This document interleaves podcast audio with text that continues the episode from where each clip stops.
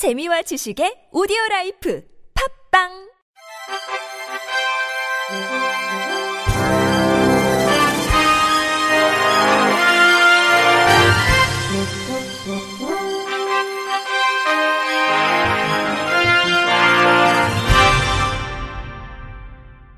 청취자 여러분 안녕하십니까? 12월 19일 목요일 KBIC 뉴스입니다.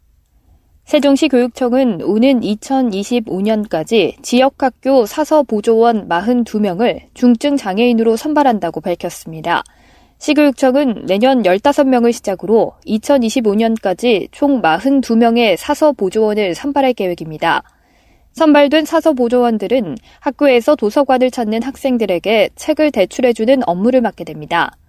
본격적인 현장 배치에 앞서 공단 지역본부와 발달장애인 훈련센터를 통해 4주간의 교육 상담과 훈련 실습을 실시하고 직무지도원 연계를 통해 일자리 적응을 도움받습니다. 주 20시간 근무를 기준으로 3개월의 시용기간과 1년의 기간제 근로를 마치면 만 60세까지 정년이 보장되는 교육 공무직원이 됩니다. 시교육청은 학교 사서 보조원을 중증 장애인으로 선발하면 졸업생들이 많은 취업 기회를 얻을 것으로 예상된다며 장애인과 비장애인이 책을 주고받으며 학생들이 더불어 함께 살아가는 세상을 배울 것으로 기대한다고 밝혔습니다.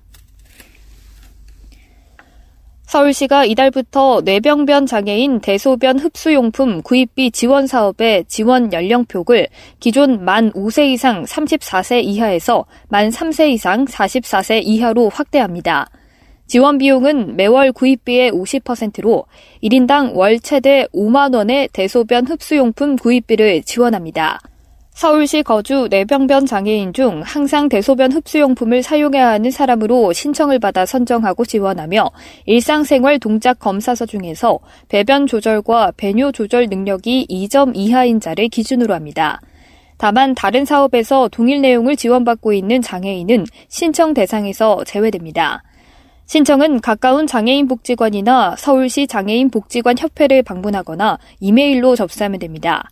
이번 지원 확대에 따라 그동안 연령 제한을 이유로 지원받지 못했던 뇌병변 장애인 약 500여 명이 혜택을 받을 수 있을 전망입니다. 종혁익 장애인 복지 정책과장은 매년 연령 확대를 통해 2023년 만 64세까지 연차적으로 지원 대상을 확대할 예정이라고 밝혔습니다. 한국장애인 고용공단이 어제 경북 발달장애인 훈련센터 개소식을 개최했습니다.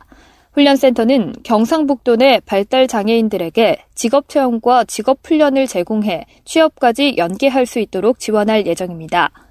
특히 직업체험관에는 10여 개의 지역 사업체가 파트너사로 참여해 발달 장애인들이 실제 작업 환경과 유사한 공간에서 직업 체험을 수행할 수 있게 됩니다.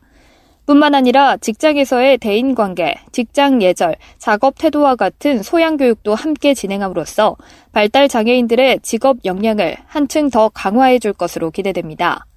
공단 조종란 이사장은 발달장애인이 사회에서 자신의 역할을 충분히 할 수 있도록 지역사회와 자치단체, 파트너사 관계자 모두가 함께 노력해달라고 당부했습니다. 전자지도 소프트웨어 기업 맵퍼스는 서울시 은평구 한국국토정보공사 LX와 함께 교통약자를 위한 모바일 경로 안내 기술을 개발했다고 18일 밝혔습니다. 맵퍼스는 먼저 서울시 은평구 시범지역 내 교통약자 지도 데이터 구축을 완료했습니다. 해당 데이터는 횡단보도, 과속 방지턱 등 시설물과 보도, 차도 경계석, 볼라드 등 인도 장애물, 경사로 출입구, 휠체어 리프트 등 이동 편의시설 위치 정보를 포함했습니다. 또한 경사 구간과 계단 등을 회피할 수 있도록 안내하는 교통약자 전용 경로 데이터를 구현해 안전한 보행 환경을 지원할 예정입니다. 또한 교통약자 지도 데이터를 기반으로 급경사와 위험지역 회피 안내 등 보행자 안전을 위한 최적의 이동 경로를 제공하는 모바일 내비게이션 앱도 개발됐습니다. 앱에는 목적지 주 출입구와 부출입구 정보를 포함한 배달점 검색 기능을 갖춰 전동 휠체어와 유모차를 이용하는 교통약자들의 보행 안전에 도움이 될 것으로 기대됩니다. 장애인 먼저 실천 운동본부와 중앙장애인 권익 옹호기관이 장애 인식 개선 콘텐츠 아름다운 소통 10을 출시합니다. 아름다운 소통은 공공기관 종사자 및 성인들을 대상으로 2010년부터 제작된 장애 인식 개선 영상물로 2017년부터는 매년 장애 유관기관과 공동으로 제작하고 있습니다.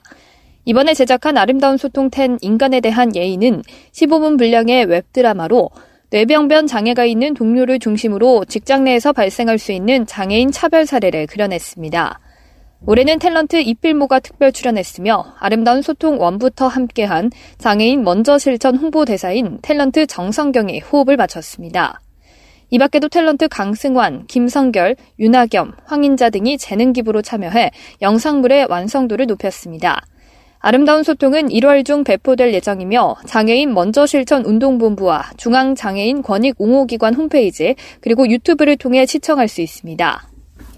장애인 문화예술판이 오는 25일부터 29일까지 5일간 성신여대 입구역 부근 성북마을 극장에서 창작극 삐딱선을 공연합니다. 장애인 문화예술판은 장애인들이 적극적으로 문화예술 활동을 펼칠 수 있도록 다양한 공연 활동과 교육 사업을 진행하고 있는 서울시 전문 예술단체입니다. 삐딱선은 신체 사이에 존재하는 사회적 규범에 대하여 질문하고 사회적 억압과 그로 인한 고통이 자유로운 욕망의 실현을 억제하고 있다는 문제의식을 바탕으로 창작됐습니다.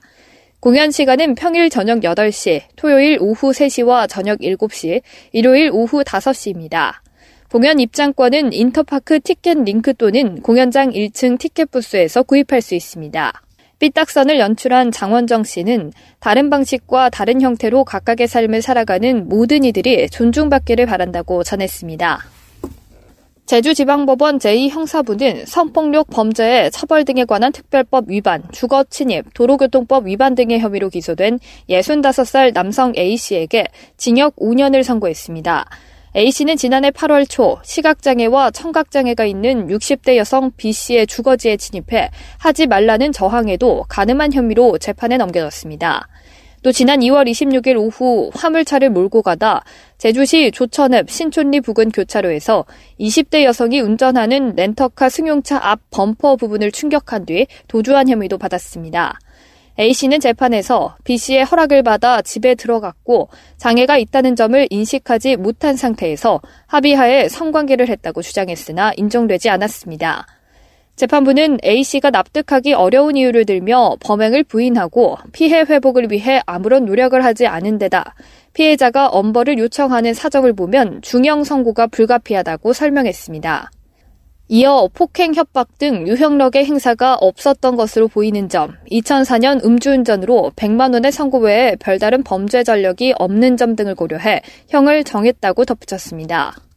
끝으로 날씨입니다. 금요일이 내일은 전국이 대체로 맑겠지만 중부지방은 새벽 사이 흐린 날씨를 보이겠고 남부지방은 오전까지 구름이 많겠습니다. 또 경기 남부 서해안 지역과 충남, 충북, 남부, 전북 지역을 중심으로는 새벽부터 아침 사이 눈 또는 비가 내리겠습니다. 내일 전국의 아침 최저 기온은 영하 7도에서 영하 2도, 낮 최고 기온은 영상 1도에서 영상 10도입니다. 이상으로 12월 19일 목요일 KBIC 뉴스를 마칩니다. 지금까지 제작의 안재영, 진행의 박은이었습니다. 고맙습니다. KBIC.